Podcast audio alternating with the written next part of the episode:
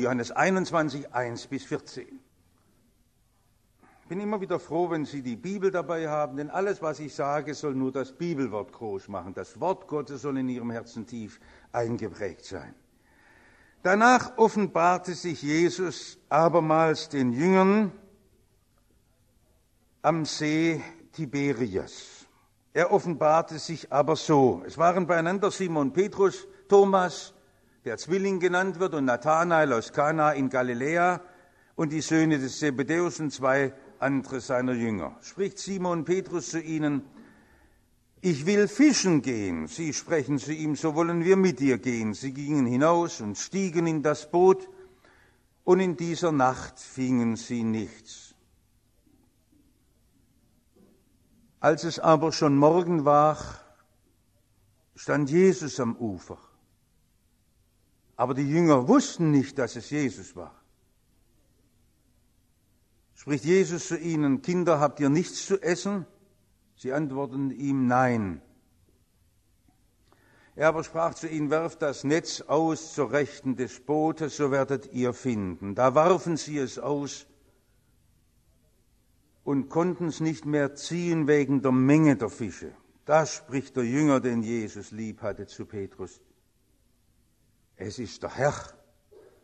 Als Simon Petrus hörte, dass es der Herr war, gürtete er sich das Obergewand um, denn er war nackt und warf sich ins Wasser. Die anderen Jünger aber kamen mit dem Boot, denn sie waren nicht fern vom Land, nur etwa 200 Ellen, und zogen das Netz mit den Fischen. Als sie nun ans Land stiegen, sahen sie ein Kohlenfeuer und Fische drauf und Brot, spricht Jesus zu ihnen, bringt von den Fischen, die ihr jetzt gefangen habt. Simon Petrus stieg hinein und zog das Netz an Land voll großer Fische. 153. Das hat die Bibelausleger natürlich immer wieder interessiert, ob da noch ein Sinn dahinter steckt. Manche haben gesagt, es hätte damals 153 bekannte Fischarten gegeben. Ich weiß nicht, ob es nicht einfach so war, eine große Menge, und sie haben es genau gezählt, um diese große Menge noch hier zu zeigen. Und obwohl es so viele waren, zerriss doch das Netz nicht. Spricht Jesus zu ihnen, kommt und haltet das Mahl. Niemand aber unter den Jüngern wagte ihn zu fragen, wer bist du, denn sie wussten, dass es der Herr war. Da kommt Jesus und nimmt das Brot und gibt's ihnen desgleichen auch die Fische. Das ist nun das dritte Mal, dass Jesus den Jüngern offenbart wurde, nachdem er von den Toten auferstanden war. Es waren ja nur wenige Tage nach der Auferstehung Jesu, aber die Jünger sind wieder zurück in ihren ganz normalen Beruf. Übrigens, das war keine feige Flucht, wie manche vielleicht denken, sondern Jesus hat es ihnen ja aufgetragen. Geht wieder zurück nach Galiläa. Und was sollen sie anderes tun? Sie können nur wieder in ihren Beruf zurück und arbeiten. Und da fischen kann man nur nachts im See Genezareth. Machen Sie sich auf. Und dann passiert das, was alle kennen, die arbeiten müssen in dieser Welt. Man schafft und schafft und schafft. Und es wird Nacht, es wird zwölf Uhr, man denkt nur Geduld, Wer lange wartet, hat auch schließlich Erfolg. Es wird zwei Uhr und man hat keinen Erfolg. Es ist alles umsonst und vergeblich. Und dann im Morgengrauen bricht man schließlich das Ganze ab und sagt, es war umsonst. Das Wort vergeblich kann ja so einen bitteren Beigeschmack haben. Man hat geschuftet wie ein Pferd und sich abgerackert und sich gemüht und nichts ist dabei herausgekommen. Und dann liegen die Nerven blank, dann ist man gereizt und ärgerlich und müde, die Kleider sind nass und man friert. Und so gehen sie ans Ufer. Und dort begegnet ihnen der auferstandene Jesus. Da es aber morgen war, stand Jesus am Ufer. Das ist heute ein Wort für all die unter ihnen, die enttäuscht, kraftlos und mutlos sind. Ich bin so froh, dass in der Bibel, wenn es um die großen Jesus-Taten geht, Da werden keine Geschichten erzählt, die sich in den Domen, Kathedralen oder Tempeln ereignen, in irgendwelchen geweihten Plätzen, sondern da geht es immer um die Welt, in der wir leben, diese Welt, die uns so viel Not macht. Diese ärgerliche Welt, diese Welt der Mühsal und der Lasten, des Leidens und des Sterbens. Gucken Sie mal die Jesus-Taten an. Das war auf dem Friedhof, war die Auferstehung passiert. Die Auferstehung ist auf dem Friedhof. Vorher hat Jesus bei einer Beerdigung hineingewirkt, bei den aussätzigen Asylen, da wo die Kranken am Teich Bethesda lagen, oder wenn wir in der Apostelgeschichte sehen, was Jesus getan hat, als seine Boten im Gefängnis waren oder im Gerichtsverfahren, also immer in den verzweifelten und ausweglosen Lagen dieser Welt. Und dann offenbarte Jesus seine Herrlichkeit. Ja, auch mal bei einer Hochzeit, natürlich. Aber da, wo wir leben und sind, und wenn wir das jetzt in unser Leben nur richtig hinein übersetzen können, wenn wir es nur richtig begreifen wollten, was da geschieht, da steht Jesus am Ufer. In dieser Stunde, wo wir erschöpft und mutlos und ohne Kraft sind. Mein erster Punkt heute. Aber sie erkennen Jesus nicht. Man kann ja rätseln, warum sie Jesus nicht erkannt haben. War es noch zu dämmerig? Vielleicht. Für uns ist nochmal anders, wir können Jesus mit unseren irdischen Augen ja nicht sehen. Wir können ihn nicht mal hören, wie, so wie ich jetzt zu Ihnen rede. Warum erkennen wir ihn denn noch so schlecht? Warum ist denn das so schwierig für uns? Warum macht denn das so große Probleme? Ich will es Ihnen ganz einfach sagen, weil die Erfahrungen der Welt, in der wir leben, so schrecklich sind. Das wissen jetzt all die unter Ihnen, die in großen Traurigkeiten leben. Und da ist ja praktisch die Nahtstelle, wo unsere Welt endet und wo die neue Welt des auferstandenen Jesus beginnt. Und wir können damit gar nicht rechnen, dass das wirklich bei uns sich passieren soll. Da, wo wir wohnen, in unserem Haus oder in dem Krankenbett, in dem wir liegen oder in meinem eigenen Leben, in meinen eigenen Sorgen, kann das wirklich dort so geschehen? Ich habe Ihnen immer wieder gern erzählt vom Sterben der baltischen Märtyrer. Das ist so eine Siegesgeschichte, wie die damals von den Bolschewisten als Geiseln genommen wurden und wie die junge Marion von Claude noch das Lied vor der Hinrichtung gesungen hat, weiß ich den Weg auch nicht, du weißt ihn wohl. Gibt ja selten so eine ergreifende Geschichte der Gegenwart des Auferstandenen. Aber wenn Sie einmal die Biografie der Witwe Annie Hahn lesen, da fällt auf, wie ehrlich sie beschreibt, wie das war. Sie wusste ja, dass es zum Martyrium geht. So hat sie ja von ihrem Mann Abschied genommen, aber kaum war die Todesnachricht da, sagte sie, ich bin abgestürzt in unermessliche Tiefen, kein Trost hat mich mehr erreicht. Ich war wie abgeschnitten, ich war plötzlich war alles taub um mich. Sie sagte, am schlimmsten war es, der erste Gottesdienst, ich konnte kein Wort mitsingen, als die Gemeinde sang. Und das ist doch für Sie wichtig weil sie immer meinen, da seien manche vielleicht im Glauben Superhelden, die könnten sich da besser hochschwingen. Nein, das ist so schwer mit der Erfahrung der Todesmacht, dass das so wirkt und drückt und zerstört und auslöscht alles, was in uns ist, an Freude und Hoffnung und Zuversicht. Annie Hahn erzählt dann, sagt, es war ganz wunderbar. Mir fielen die alten Manuskripte meines Mannes in die Hand. Und da hat Gott in meinem Herzen das festgemacht. Das ist schön, wenn man das so begreifen kann. Da macht Gott bei mir in meinem Innersten etwas gewiss und groß und ich weiß auf einmal, Jesus lebt, er ist auferstanden und der Tod ist nur ein Todesbild, auch wenn er noch so wild sich gebärdet. Ja, sie sagt, so schlimm waren auch dass man sich Vorwürfe macht. Sie kennen das ja auch, auch wenn Sie in Ihrem Leben mal schlimme Fehler gemacht haben oder sich versündigt haben. Und dann ist das so furchtbar, dass man unter seiner Schuld zusammenbricht und keinen Ausweg mehr weiß. Und man kann den Trost des Glaubens in dem Augenblick gar nicht mehr vernehmen. Man ist wie eingemauert, wie unter einem dicken Stein begraben, den keiner mehr heben kann. Ja, und wie komme ich da raus? Ich komme überhaupt nicht raus, sondern der auferstandene Jesus steht am Ufer und sucht seine Leute. Noch nie hat einer selber sich herausschwingen können aus diesen Tiefen der Traurigkeit und der Schwermut. Es ist wunderbar, dass Jesus sein Wort lebendig macht. Das müssen Sie lesen. Das hat er die Annie Hahn erfahren. In dem Augenblick, da war ein Satz ihres Mannes niedergeschrieben. Das Dennoch des Glaubens kann man nur auf Golgatha einüben, da wo Jesus am Kreuz für meine Schuld stirbt. Und da müssen Sie, das können Sie, nicht aufspringen. Aber das Wort lesen, auf Golgatha stehen bleiben, das Wissen, das ist für mich geschehen.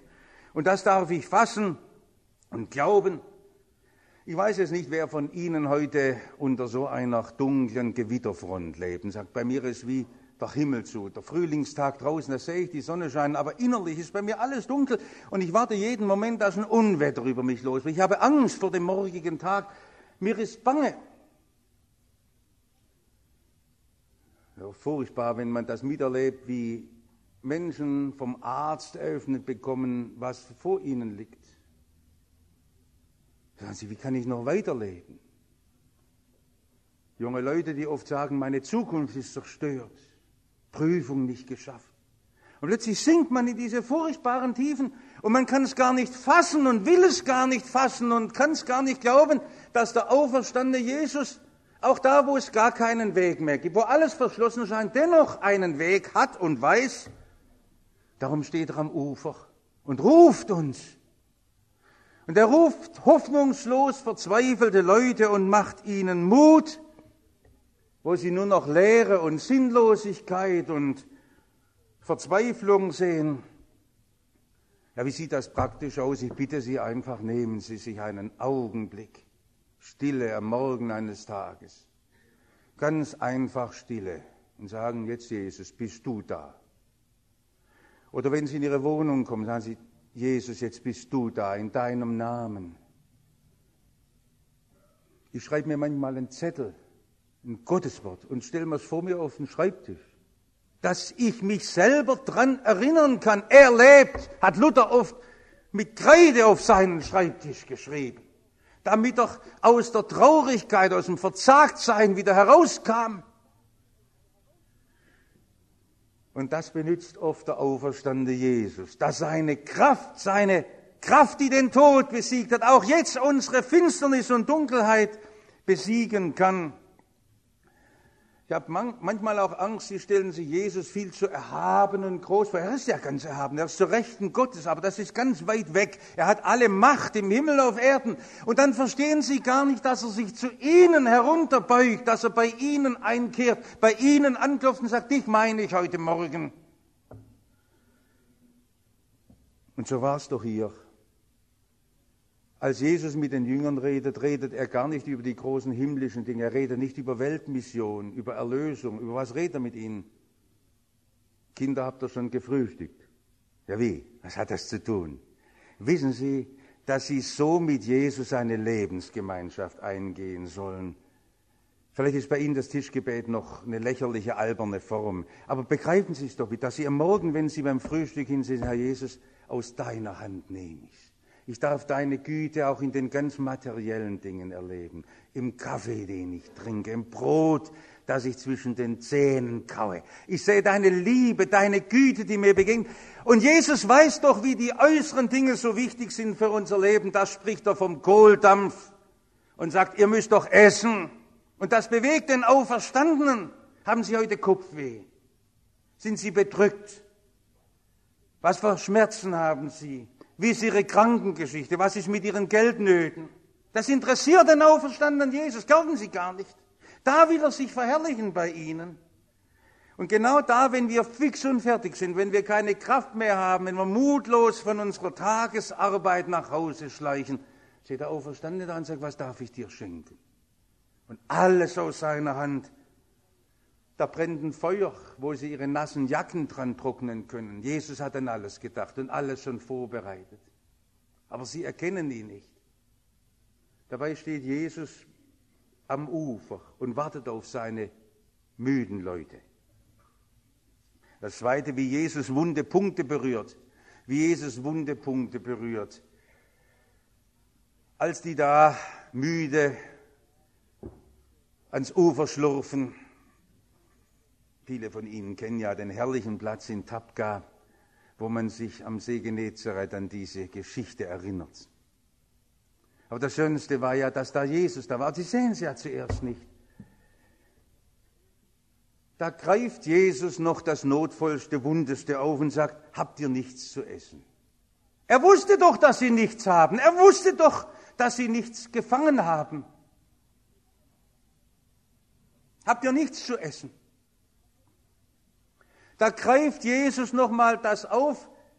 Jetzt muss ich Ihnen nochmal sagen, der Petrus, das war so ein patenter Mann, so ein Mann doch Leidenschaft und der Hingabe. Für den Petrus war es eine Ehrensache, dem Herrn Jesus ein Frühstück am See Genezareth zu servieren. Der hätte noch Servietten besorgt, wenn es möglich gewesen wäre. Der Petrus war immer da und ist gerannt. Keine Mühe war zu groß, kein Weg zu weit. Wenn es etwas zu leisten gab für seinen Herrn. Und Jesus muss ihn an den Punkt führen, wo er sagt, nein, Herr, ich habe nichts und ich kann nichts und ich bin nichts. Nicht, weil uns Jesus fertig machen will, sondern weil das der Knackpunkt des christlichen Glaubens ist. Haben Sie das begriffen? Nicht, wo ich unendliche Werke vollbringe für meinen Herrn, sondern wo ich ihm meine Ohnmacht und Schwäche sage. Warum brauchen wir da so lange? Warum hat ein Petrus so lange gebraucht? Sagen, Herr, ohne dich kann ich gar nicht. Und du weißt doch, wie es bei uns vorne und hinten klemmt. Aber du bist ja da. Das hat Jesus der Auferstandene gerne bei seinen Leuten und sie können gar nicht genug von ihm erwarten. In ihren Schwierigkeiten, in der Familie, in den Spannungen.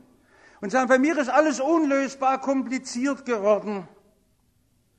Ich sage, lass mich doch ran, lass mich doch ran. Und er hat ja ihnen den Tisch bereitet und gedeckt und er hat sie bedient und das macht er am allerliebsten. Der Reichtum der Christen ist, dass sie vom Auferstandenen bedient werden.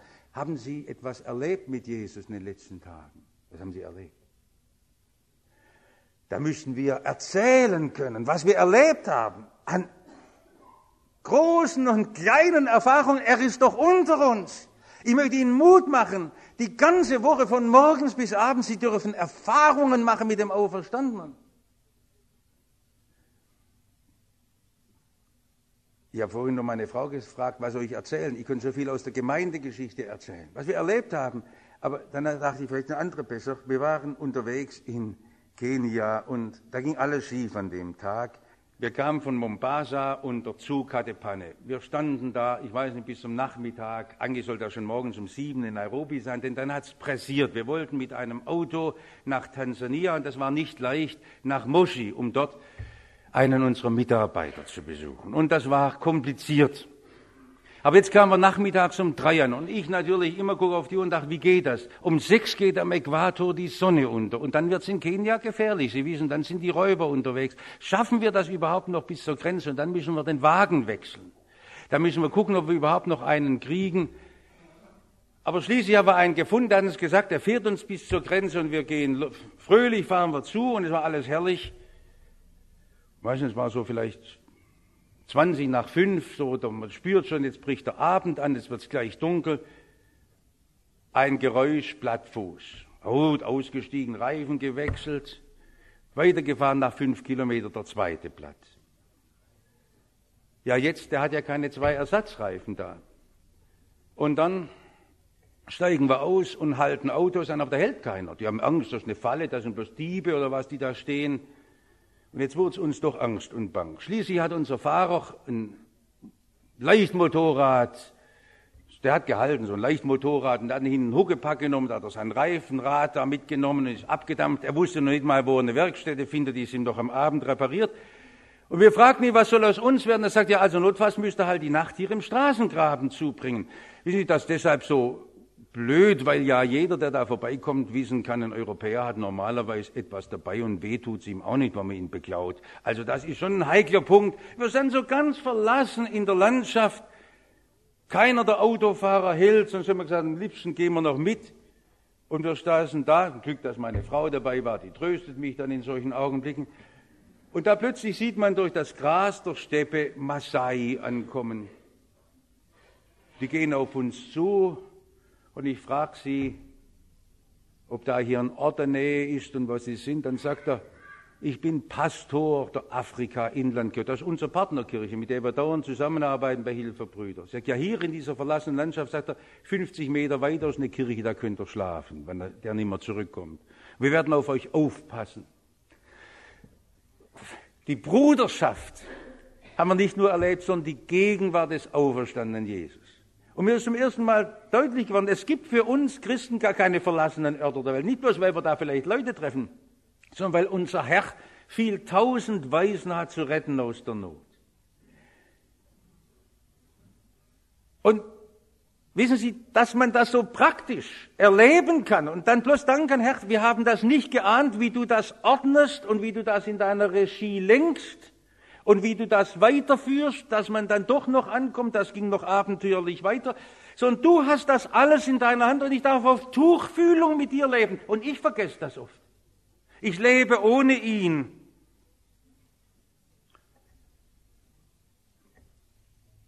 Und darum ist so wichtig, dass wir unsere Pannen vor Jesus nicht verbergen, sondern ganz offen sagen, wir haben nichts zu essen oder ich schaffe das nicht oder das ist zu groß oder ich komme aus diesem Problem nicht mehr raus, ich bin am Ende mit meiner Kraft. Denken Sie mal, wie Jesus der Auferstandene das gefügt hat, dass plötzlich die Fische ins Netz marschieren. Die haben die ganze Nacht gefischt und waren Fachleute. Die verstanden was von dem. Diplomierte Fischer vom See Genezareth. Und, und haben nichts erreicht. Und plötzlich, Jesus sagt nur, werf zur anderen Seite raus. Das ist kein Trick. Sondern Jesus gebietet auch über die Kräfte der Natur, und da ist ihm ein leichtes, über die Fische zu gebieten. Meinen Sie, der Auferstandene könnte nicht in ihrer Krankengeschichte alles anders lenken. Da, wo sie nicht mehr weitersehen. In der Klassenarbeit der Schule. In den Spannungen in der Familie. Da, wo alles so kompliziert geworden ist. Dann sagen sie natürlich, aber warum hat dann Jesus den Tod so wütend lassen in unserem Haus? Warum ist meine Frau gestorben? weil wir immer mehr abhängig werden von Jesus. Gerade auch da, wo wir durchs Todestal gehen. Und wir werden eines Tages, und das ist sicher jeder von uns, einmal diesen Weg gehen, wo uns alles entschwindet, was diese Welt noch bedeutet hat. Und dann dürfen wir nur auf Jesus blicken und er ist da. Sehen Sie an dieser Nahtstelle, wo wir das so erleben, diese Welt mit dem, was uns bedroht, und auf der anderen Seite Jesus, der Herr, der zu uns redet, den Blick fixiert auf Jesus den Auferstandenen, und sein Wort hören und das immer wieder gewiss machen. In den Frustrationen und Enttäuschungen, du Herr bist da. Jeder Tag ihres Lebens, den ihnen Gott noch schenkt, ist ein Tag, aus dem der Auferstandene was Tolles machen will. Wo sie Erfahrung über Erfahrung machen, praktische mitten im Leben, wo sie nur staunen können. So nah ist er gewesen. Ja, sogar mitten in mir hat er gewohnt, in meinem Leben in meinem Herzen, in meinem Innersten. Sprich ja zu meinen Taten, hilf selbst das beste Raten in der Tagesarbeit. Herr, jetzt hilf mir doch, dass ich das tun kann, was du heute willst, dass ich mich nicht verzettle in Dingen, die vor dir nicht recht sind. Und dass ich einen Überdruss bekomme über alle sündigen Verführungen, die mich ablenken wollen von dir weg. Das ist noch das Letzte. Jesus will uns fest und gewiss machen. Er rührt die wunden Punkte an. Das war das Zweite. Die wunden Punkte, ich kann nicht. Aber das müssen wir aussprechen. Das ist doch vor dem Auferstanden keine Schande. Vor vielen Jahren habe ich mir einen Satz beim Zinsendorf rausgeholt und der, der ist mir so das Leitwort. Das Armsein ist beim Heiland keine Schande. In der Welt ist eine Schande, beim Heiland keine. Da ist der Stolz, die Freude. Denn er deckt meinen Jammer zu und meine Armut. Aber jetzt, er will uns fest und gewiss machen, ja, da essen sie miteinander. Warum sie miteinander essen? Die ganze Geschichte ist so alltäglich, irdisch. Aber Jesus ist wichtig, seine Jünger zu stärken, ihnen Freude zu bereiten. Sie dürfen in diesen herrlichen Frühlingssonntag hinaus und sagen, das schenkt mir alles mein Herr. Solange ich noch Stunden auf Erden zähle, will ich Lob singen meinem Herrn. Und ich will ihn preisen mit meinem Lied. Ich will mich freuen, dass mich nichts aus seiner Hand reißen kann, dass ich bei ihm geborgen bin dann haben sie ihr gefülltes Netz, aber von dem ist gar nicht mehr die Rede. Es geht gar nicht um Erfolg oder Misserfolg, sondern das ist so groß. Er, der Herr, ist da. Und jetzt geht es um ein gefülltes Leben. Natürlich wird die Geschichte auch zum Symbol für die künftige Tätigkeit ihres Dienstes. So muss ein Petrus das Netz für seinen Herrn auswerfen. Lassen Sie die anderen reden über Kirchensteuereinnahmen und zurückgehende Besucherzahlen. Wir reden vom auferstandenen Jesus und lassen uns den Mund nicht verbieten. Und wir wissen, dass das eine Siegesbotschaft ist, wo der Herr die Netze reich füllt. Reich füllt. Und da dürfen Sie erfahren, wie er Ihnen die Worte in den Mund legt, wie er Sie stark macht, wie er Sie gebraucht, wie er Ihren Dienst segnet, wie er mit Ihnen geht, wie er Sie behütet. Und selbst wenn Sie an Gräbern stehen, wie ihnen die Tränen aus den Augen wischt und wie er zu ihnen Worte spricht, die sie fröhlich und gewiss machen. Das war Jesus wichtig. Gewiss machen. Er ist auferstanden. Er ist da, auch wenn er ihn nicht sagt, er steht am Ufer. Und er kennt dich. Jetzt nehmen Sie doch, essen Sie sich satt von dem, was Jesus Ihnen bietet. Er will Sie ganz reich sättigen. Noch ein letztes, was mir da wichtig ist, dieses Bild vom Stehen Jesu am Ufer. Darauf freue ich mich. So wird's mal sein, wenn wir durchs Todestal hindurch marschieren. Die letzten Atemzüge tun, und dann steht Jesus am Ufer. Was wird das für eine Freude sein, wenn wir ihn richtig sehen können? Wenn wir niederfallen sagen, es ist der Herr. Und alles andere wird weggetan sein. Amen.